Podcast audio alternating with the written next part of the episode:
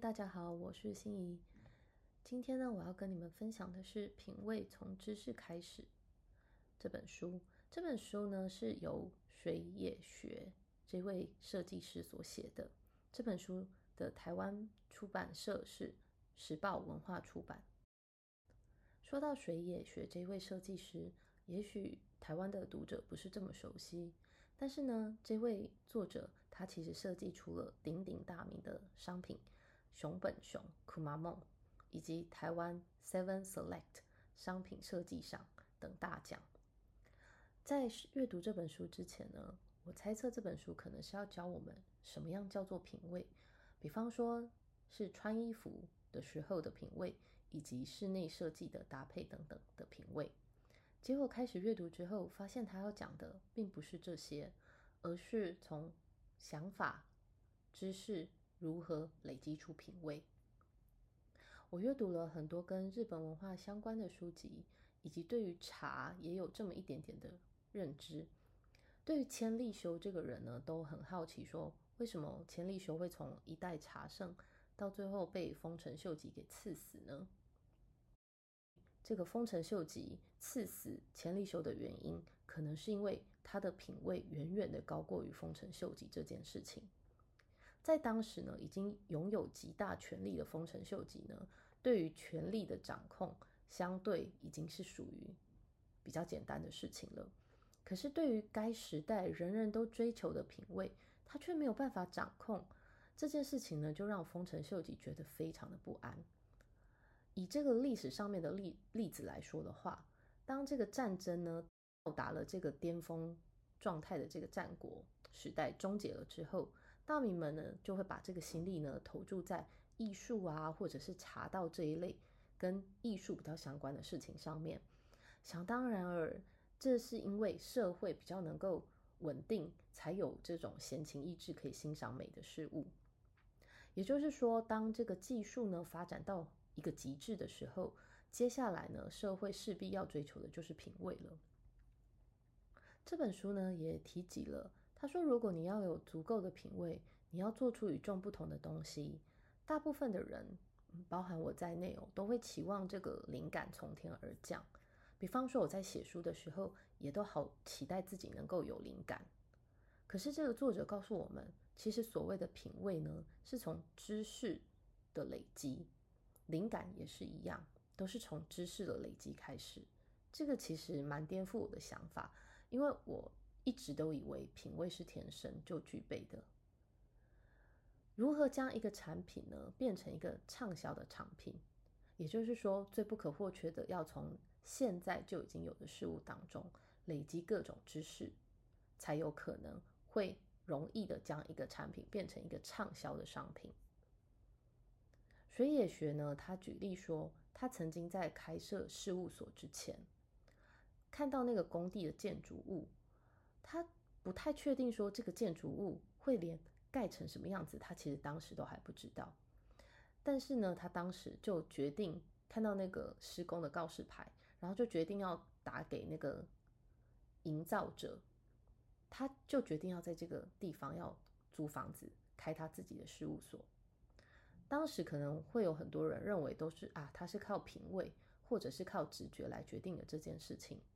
可是呢，这个水月学这位设计师他提到，他说其实他能够这么快做决定，其实是跟知识有关。比方说，他现在在盖的这个工地，这个工地的地点在高地，采光会好，通风会好，而且是一个住宅专用区，所以。未来就不用担心会出现任何吵闹的商业设施。也就是说，他具备了知识，他才能够这么快的掌握他要在这里发展他事务所的这个决定。在这本书里面呢，也提到了品味就藏在细节里面。我们呢，是不是有的时候其实也说不出来，为什么这个 A 跟另一个东西 B 比起来，我们就是觉得这个东西比较好？比方说。你有没有一种经验是，两件都是白色的 T 恤，可是我们也说不上来，到底为什么 A T 恤比另一件的 B T 恤好呢？原因就在于这些细节里面的不同。我想这也就是为什么有一些经典的椅子啊，动辄一把要好几十万台币的。那因为价格这么高，有的厂商呢就会想要弄出一把跟这把椅子类似的山寨版，或者是跟它长得很像、功能很像的椅子。可是呢，这些厂商呢却忽略了外形的复制容易，可是却复制不了这些细节以及这个师匠，也就是制造或者是设计这把椅子的师匠，或者是设计师的精神。他们的精神是一点一滴累积起来的。不是在一瞬间就可以被模仿得了的。就像绝大部分的人呢，我们都不会留意到电脑或者是手机的背板里面会长什么样子。缝手机的时候，贾伯斯呢，他就坚持要连这个背板都要好好的设计。跟其他的标准的制作流程的不同，它在成型之后的塑胶板还在做了二次的加工。这个其实已经违反了一般。业界做这个塑胶背板的知识了，这只是为了贾伯斯他想要实现他自己对平滑美观背板的执着。这也就告诉我们，为什么东西看起来好似一样，但是其实我们就会知道这个比那一个好，因为这些都是在这些设计跟制作的细节里面。作者提供了三个能够增加知识的有效步骤。第一个就是解析经典。所谓的解析经典呢，就是因为经典之所以经典，它因为经过了无数次的改良。透过这个经典，我们可以寻找自己认可的经典商品来做分析，而且我们就知道这个样子的东西可以当成可以被当成是经典，我们就可以以这个东西为基准去评断好跟坏，并且吸收更多的知识。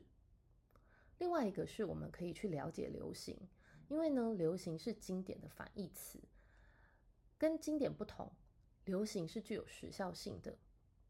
但是呢，除了经典之外，我们也要知道什么是流行，我们这样子才能够快速的扩展自己脑中知识累积的广度跟速度。作者有提到说，诶，其实经过好好的气化跟统整之后的流行杂志，是作者。蛮推荐我们吸收知识的好方法。再来第三点就是，我们找出共同点或者是固定的规则，我们就可以知道为什么他们会会是为什么有一些商品是普通，然后有一些商品是经典，在经典、普通跟流行之中，就找出他们共同的特色，并且不断的问自己说，为什么他们会那样子设计。然后呢，去解析顾客的心态，最后我们可以统整出一套商品受欢迎的逻辑。看到了这本书的比较后面，作者终于提出了跟衣服相关的见解。他说呢，每次看起来都固定穿着针织衫的 A 君，却比永远都跟得上流行来穿着衣服时尚的 B 相比，A 君反而被认为比较有品味。A 君呢，每次都固定穿着针织衫啊，我们觉得好像是漫不经心的行为。那他这么漫不经心就可以获得有品味的认证，B 这么用心的这个跟上流行，却被认为说根本都称不上品味。差异就在于 A 君他其实掌握了对自己身形、个性还有气质等等的客观的资讯，他不但收集，也掌握对了，所以可以轻易的掌控出。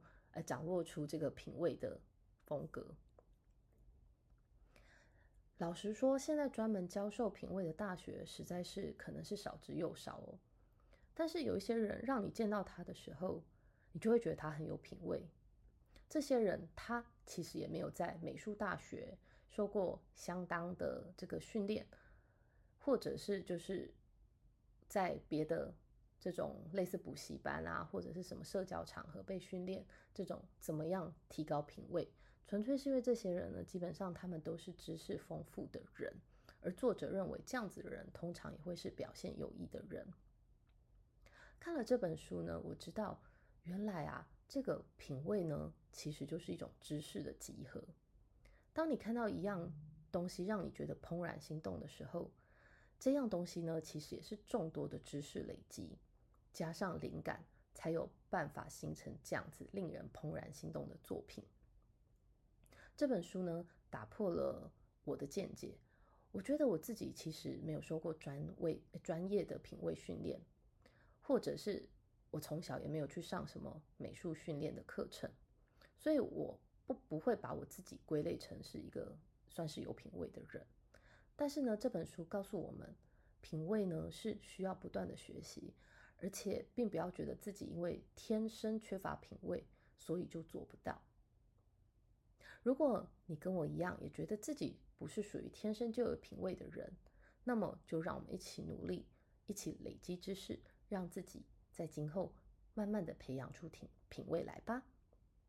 最后呢，让我广告一下小黎日语观念文法书，目前在全省各大书局都已经买得到喽，而且这本书目前电子书也已经上市喽。我是邢怡，欢迎你们订阅这个频道。我们下次见。